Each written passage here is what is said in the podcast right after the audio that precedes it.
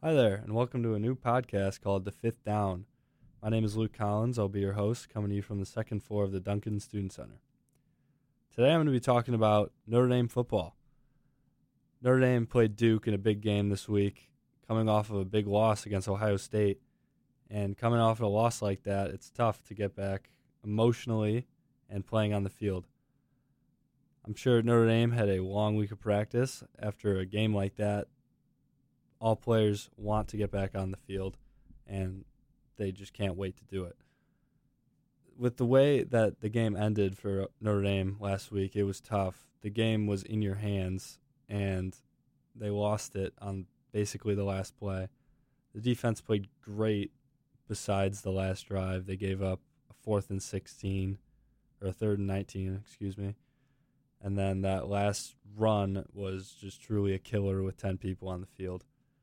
It's tough to come back from that. I'm sure Notre Dame had a long week of practice, but after that week of practice, I'm sure that the team was dying to get on the field and just show that they are the same team two weeks ago before Ohio State that was 3 and 0 and that they just want to get back and almost steamroll Duke. That was that was probably the goal. So getting into the first game, uh, the game against Duke, the first drive was awesome.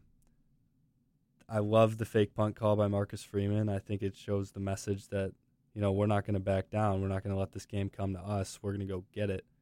And that went out. They went out, faked the punt on the first drive, and it worked. Notre Dame had a good drive going too, which stalled out, which was unfortunate. But the fake punt sent that message to the team that hey, we're going to get this and it got topped off by an Audric Estime touchdown, put the Irish up seven to nothing. That was a great start for Notre Dame. After that, it was really similar to Ohio State. It was a slow paced game. It was kind of a field position based game. No one could really cash in on anything.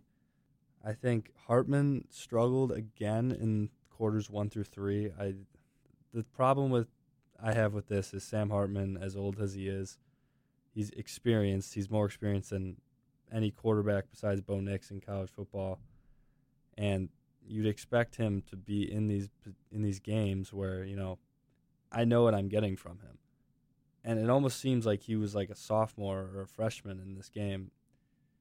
He didn't make any costly mistakes, but you expect a quarterback who's th- that old to go on the road and be able to put up a lot of points, which he did not do, and he didn't do that last week either. I'm not in love with Hartman's performance over the past two weeks. He's one and one over the past two weeks.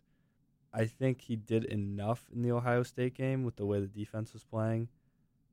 But you go in the transfer portal, you get a guy like Sam Hartman. You don't expect him to do enough. You want him to do even more. You want to go above and beyond, which he hasn't done in the past couple weeks.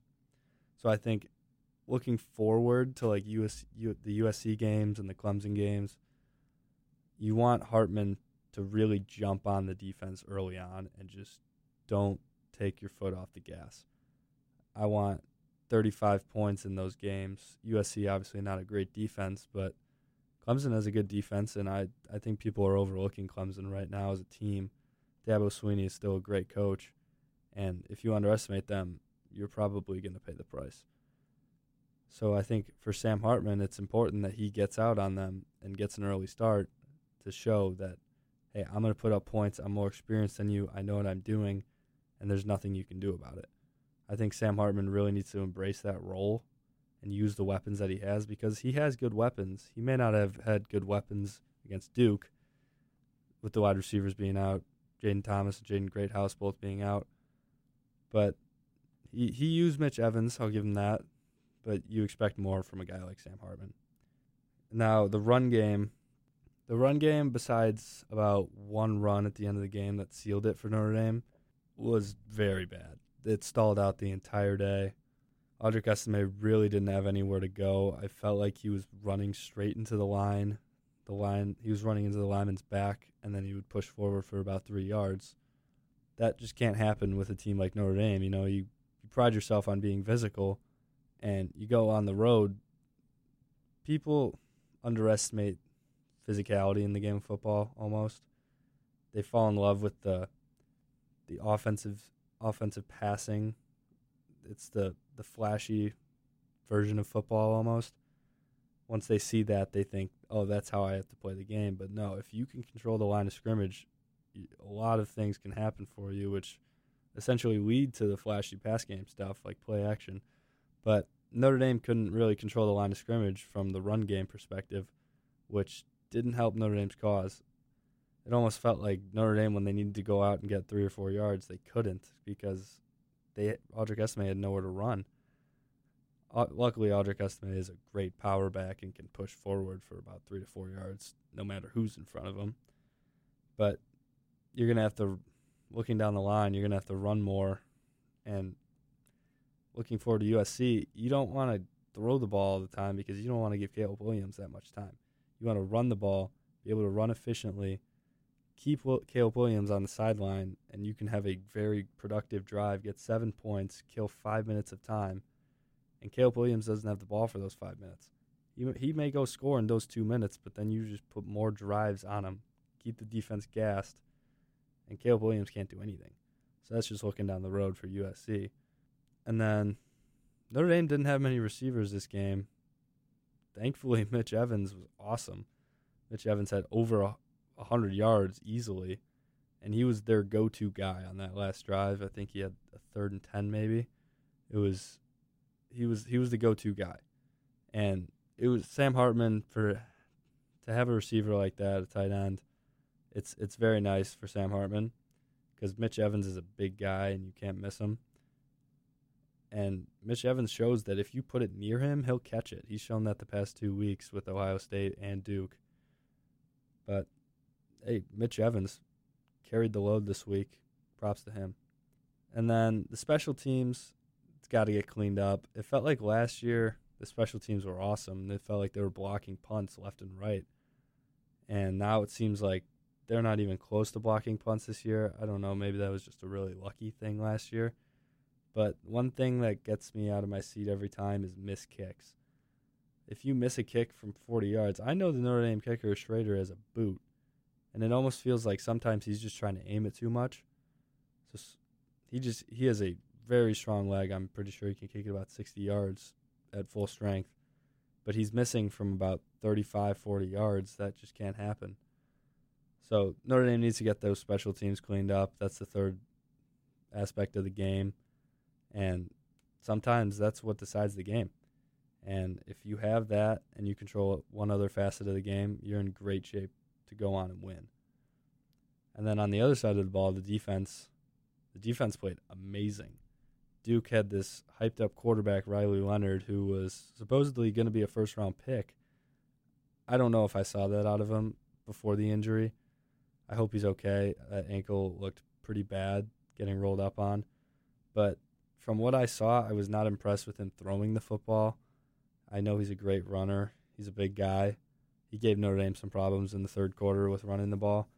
But in the first quarter, Notre Dame had him read. There was nowhere to go with the ball. There, there was nothing to do with it. And Notre Dame exposed the Duke offense, essentially. I expected this game to be not necessarily a defensive battle, but not an offensive battle either. I expected, you know, a 24 21 win by somebody. But Notre Dame really made it into a defensive battle, and the offense didn't pick up the slack to run away with the game. If Notre Dame puts up two more touchdowns in the first half, then Notre Dame runs away with that game, no problem, which they didn't do, though. They kept Notre Dame's offense let Duke stick around, and Duke's defense is no joke either.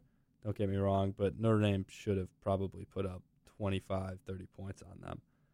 But the stars of the defense are Howard Cross and Marist, the linebacker. Howard Cross had two sacks, I believe, and a forced fumble at the end of the game, which which is amazing. Marcus Freeman talks about his motor. He's a very motivated guy, and you could see that on the field on Saturday. There was just no stopping him when it came to the Duke's offensive line. He he probably saved us from a loss. I don't know. Notre Dame was in a great position to seal the game, but ever since I watched that Patrick Mahomes drive in the divisional round against the Bills, I never feel comfortable until the defense gets a stop and the opposing offense is off the field. That's it's it's such an offensive minded game today that anything can happen, and you never feel comfortable until the game's over and your team's taking a knee to win.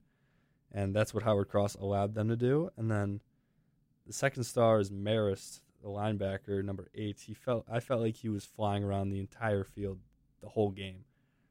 Every time a Duke receiver got it or a Duke running back got the edge, it felt like Marist cut him off immediately and made the tackle, which was awesome.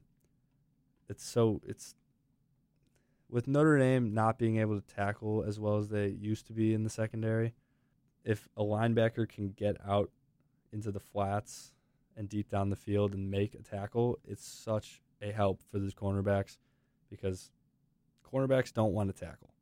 That's breaking news to anybody that didn't know that, but cornerbacks do not want to tackle and any like someone like Marist or any linebacker that can get out there is being a huge help to the defense.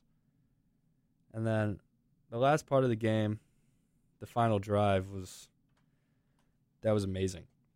Backs against the wall, Sam Hartman delivers. That's what you expect out of a quarterback you get from the transfer portal with so much experience. That's the drive. I was telling all my friends while I was watching the game, you know, Bryce Young, you know, is going to score on this drive. If you get someone like a Heisman, like Caleb Williams, you know he's going to score on that drive. A Heisman level quarterback will score on that drive. And going into that drive, if you score, you know you have a the right quarterback and you can do some special things this year. If you don't drive, this season's on the brink of collapse almost. Two straight losses. You're losing any type of momentum with you know the transfer portal. You get Sam Hartman. There's so much hype going into this offseason that if you lose two games, you're done. There's no coming back from this. I mean, you may beat USC and Clemson, but you're not doing anything in the playoffs or on the national scope. You're not going to impact anything. You may get into a New York New Year's Six Bowl, but you're not going for the ultimate goal of the national championship. So that win meant so much to Notre Dame because now if they win out, it's a tough road to the playoffs with the way the Big 12 and the Pac 12 are playing out right now. But if you win out, you'd like to think that you're going to get in. Now, you know, you can't really think about that right now. Notre Dame just has to win out, think about themselves. And once you get down the line, say you do win out, then you start to pray for, you know, I want this team to lose. I want this team to lose so we can sneak into the playoffs. But you can't worry about that right now. You have too many good teams on the schedule. And coming up, you got Louisville, who's no joke they can put points on the board. I know they only put 13 against against NC State, but they played them on the road like we did. It was a close game. NC State was also a close game until the rain delay, but you know, I think the rain delay helped Notre Dame in the fact that all the students left, the crowd left. That place was bumping during the first quarter, I believe it was, until they delayed the game. But I don't know if that rain delay doesn't happen who knows the way the end, the game ends. But Louisville went in there, same thing. The stadium was was awesome, and Louisville pulled out the win after being being down I think ten to zero. So Louisville knows how to win, and they have a veteran quarterback too, Jake Plummer, who Marcus Freeman said they're going to try everything they can do to disrupt his his train of thought but he's a really experienced quarterback like Sam Hartman, so he's going to be able to see what's going on. He's seen mo- majority of these defenses. I believe he's been with three teams in three years, so not exactly the path of Sam Hartman, but hey, if you're playing football, you're playing football. That's going to help you in the long run. And Plummer found a home in Louisville. They're five and zero. Oh. A win's a win. I don't care who you're playing. And you know, you come into this game, you're five and zero. Oh. It's a prime time game and you're dying for an upset. If you win this, you're you're in great position to make a run at the in the ACC. Who knows? Louisville, you know, historically they've had really fast quarterbacks. This almost seems like a different type of year for Louisville. They have a more pocket passer type quarterback. But hey, if you look at the running back position, the, the running back averages 7.7 yards a rush. That's no joke. 7.7 yards, that's a lot. So if you're Notre Dame, you got to stuff the run. I think the keys of the game lie in the defense, as always. I think the defensive line, if you can get up there, force Plummer to throw the ball early, and then you can stuff the run, nothing's going to get going for Louisville. The more you let Plummer sit back there and pick you apart and can get it to these quick, shifty receivers, it's not going to be good for Notre Dame's defense. But if you can force pressure onto him, you're going to be in a great position. And now moving off of Notre Dame, we're going to take a look in the college football landscape just around the country. The top 25 was shaken up, or I should say the top 10 was shaken up after Utah was taken down at Oregon State. Oregon State, uh, again, transfer portal. It almost seems like I'm saying transfer portal against about every team because it's true now. Every team dips into the transfer portal in some way. But Oregon State went into the transfer portal, got DJ Uiagalelei from Clemson, who I think was given a bad rap at Clemson. Clemson hasn't.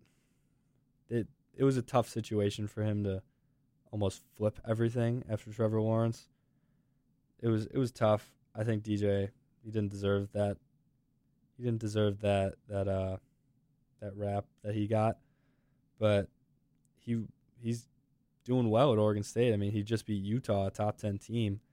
I know Utah didn't have Cam Rising, but their quarterbacks have been playing for five games now, or four games, and that's that's experience. And the Utah team is very talented. They're a top 10 team. They're a well coached team. And Oregon State to take them down, that's really good for their program. Just coming off a loss, too. I know Oregon State really controlled the line of scrimmage, and they, Oregon State, look out. Look out for them. They're playing well.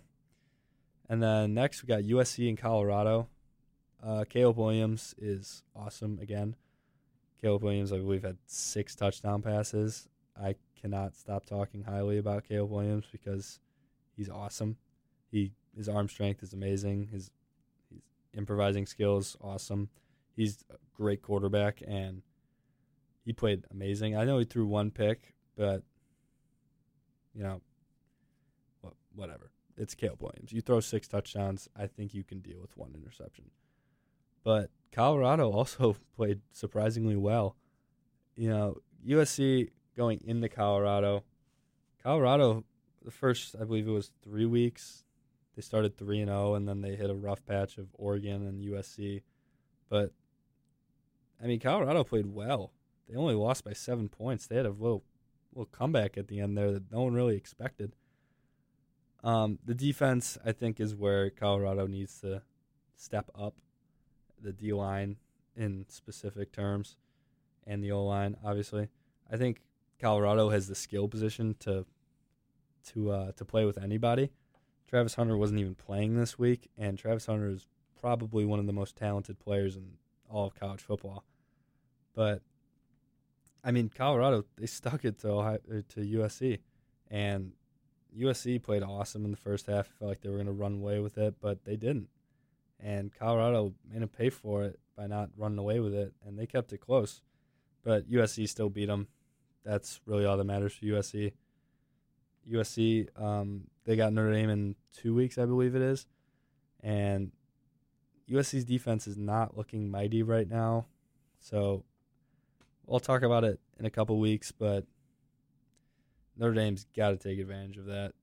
I don't want to look overlook Louisville; they're a good team, but once you get to that matchup against USC, there's going to be a lot of points on the board given Lincoln Lincoln Riley at coach and Caleb Williams at quarterback. So defense has got to get ready. Offense has also got to get ready to put a lot of points on the board just to win that game. It almost feels like it's going to be a shootout, and whoever has the last drive is probably going to win the game. And then next we got Kentucky took on Florida over the weekend, and Kentucky destroyed Florida. Florida could not stop the run at all. I know Kentucky's undefeated and they just got ranked this week. Florida came off a big win at at home against Tennessee, and the stage was just coming off of that. You you kind of always knew that this was going to be a a tough week for Florida. And Kentucky's a good team. Florida's probably, if you give them a neutral site game, I don't know who wins the game. Home field advantage definitely played a big role in this game. But I don't know if you if you put them in neutral site, I don't know if you could pick against Kentucky because Kentucky didn't do anything special. They just ran them over essentially. Kentucky had their running back. They had, I think he had over 230 yards, maybe. I don't know the exact number, but he almost set a new school record. And I know he was well into the 200 yard mark at halftime, which is not a good look for the Florida defense. And there's not much else to say about this game. Kentucky just ran over Florida. Kentucky's got Georgia next week. So that'll be an interesting game to see if Kentucky can have that same control of the line of scrimmage uh, as they did against Florida. My gut's probably telling me not, so I think that'll go in Georgia's favor. SEC games are always tough to win, and that was pretty evident in Georgia at Auburn this week. You know, going into it on paper, you see Georgia number one, Auburn unranked. I don't even know who the Auburn coach is, me personally. And Auburn put up a fight. They only lost by seven. So, you know, home field advantage is a big thing down south in the SEC. And there's no easy game, barring a couple teams in the SEC. But Auburn almost won this game. And no one really seems to be talking about it because Georgia's the two time reigning national champion. I, I hear everyone talk about this you know, Georgia shouldn't be ranked number one in the AP poll, but who should? I mean, no one, no one's shown anything that's, oh yeah, this is the number one team in the country. I mean, maybe you could argue Texas. You beat Alabama, you beat them there, which is very good. You can't take that away from anybody. But Alabama's not all that this year, and I don't know Texas they've shown at times they can you know fall asleep. They didn't this week against Kansas. They destroyed them, but Kansas's quarterback was hurt. So Texas, I think, is an interesting team. Michigan, I, Michigan doesn't play anybody. That's the problem. You can't evaluate them if they don't play anybody good. Michigan, you got Ohio State at the end of the year. It almost seems like their their schedule gets more difficult as it goes on, but it, you don't know who Michigan is until week like 10 of the year and I just I don't feel comfortable putting them at 1. Florida State, you beat LSU, that's a good win. There's no set number 1 team. I don't if there was an option to put nobody there, I would because I really don't know. Georgia Georgia I I can make sense of putting them at 1, but they haven't looked awesome. They just beat Auburn by 7 points you know, winning the SEC it's tough, and Kirby Smart said that before the game. He was like, you know, going it's a SEC game, you're on the road, you're gonna have to put everything you got to just to come out with a win this game, and I don't, I don't know. I mean, if you put Georgia at one, there's gonna be critics, but I mean, there's nobody else to put a number one. Carson Beck, he, he's growing up. I'll, I'll say that. I think this was an important game for him. He played well in the last couple minutes, but you know, I expect only better things from him from here on out after that game. Going into, I'm sure that was a tough game for him going into Auburn. That's a hostile environment, but you know, that's a good win. If if you got Brock Bowers on your team, you basically want to target him every single down because he is a beast. I mean, he may be a tight end, but he's a big receiver. He can get he can get separation between any anybody who's guarding him. It could be a corner, a linebacker. I don't care who it is. He's going to get open, and he's got awesome hands. You talk about Mitch Evans having awesome hands. Brock Bowers has arguably better hands, and you know he's unguardable. There's a reason that he's the number one tight end this year, and probably last year too. And Michael Mayer was at Notre Dame, and I'm a big Michael Mayer fan. But Brock Bowers is very good. He's a pro tight end, and it'll be interesting to see where his career goes.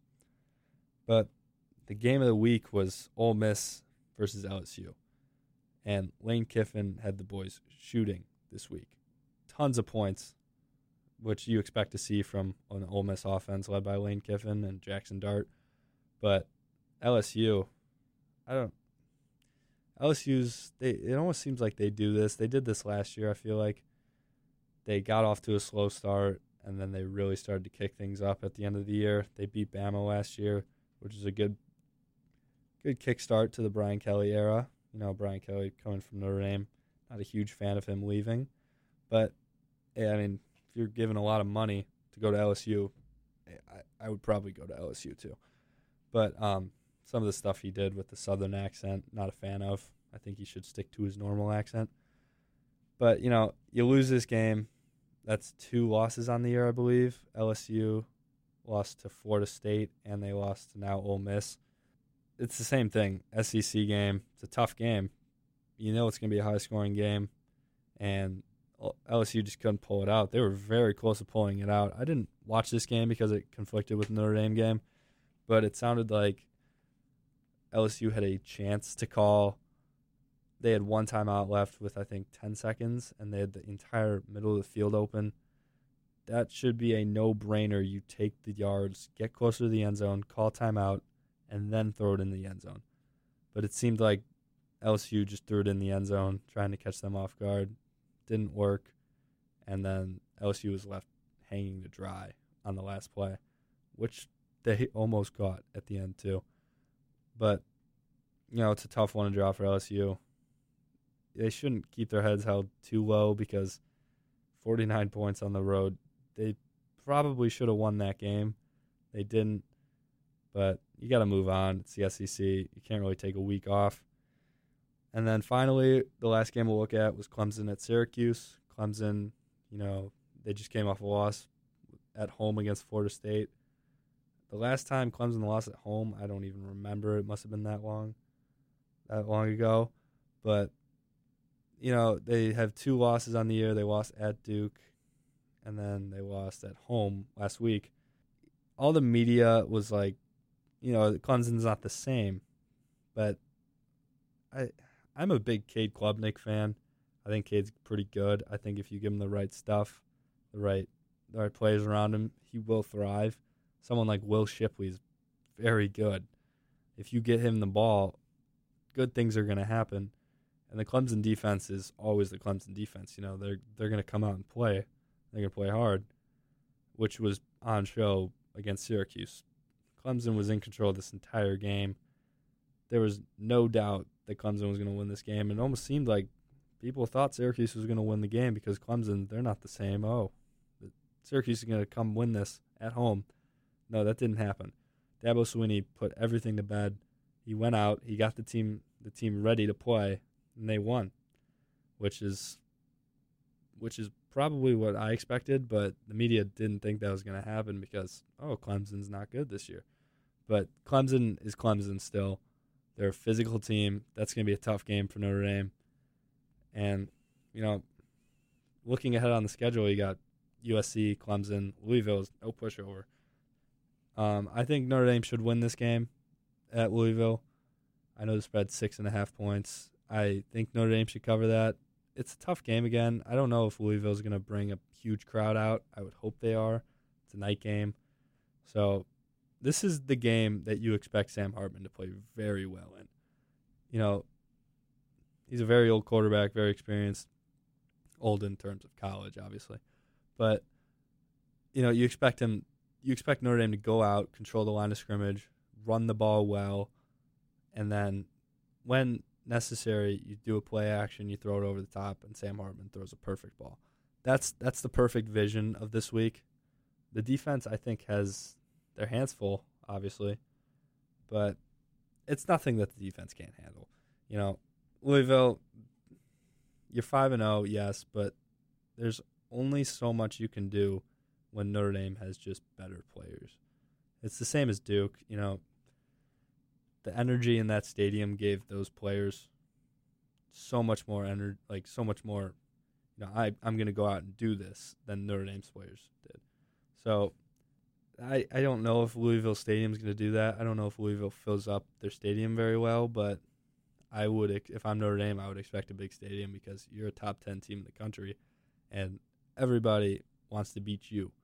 If you're a top 10 team in the country, no matter when you go on the road, you're going to get a lot of fans that are going to come to that game to watch you and see if their team can beat you.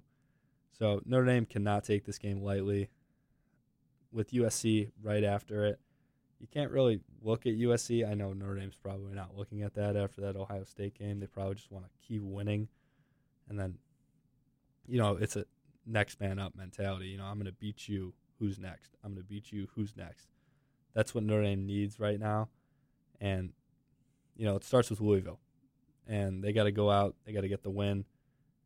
If they win handily, that will make that will make a lot of Irish fans at ease almost.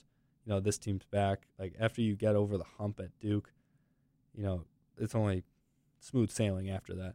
It almost felt like that Duke game was you know, this this is the week after one of the toughest losses in Notre Dame history. This is you know, this is gonna be a tough game. We just have to come out. We have to find a way to win, which they did. And after that, you know, you're over the hump. Then it's just Louisville, boom, done. USC, that's gonna be a tough game, but you find a way to win. then one and one the other. After that, it'll be smooth sailing.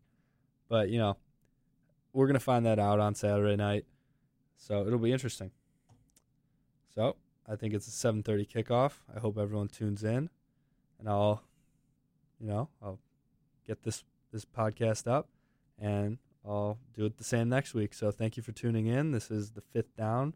My name's Luke Collins, and thanks for tuning in.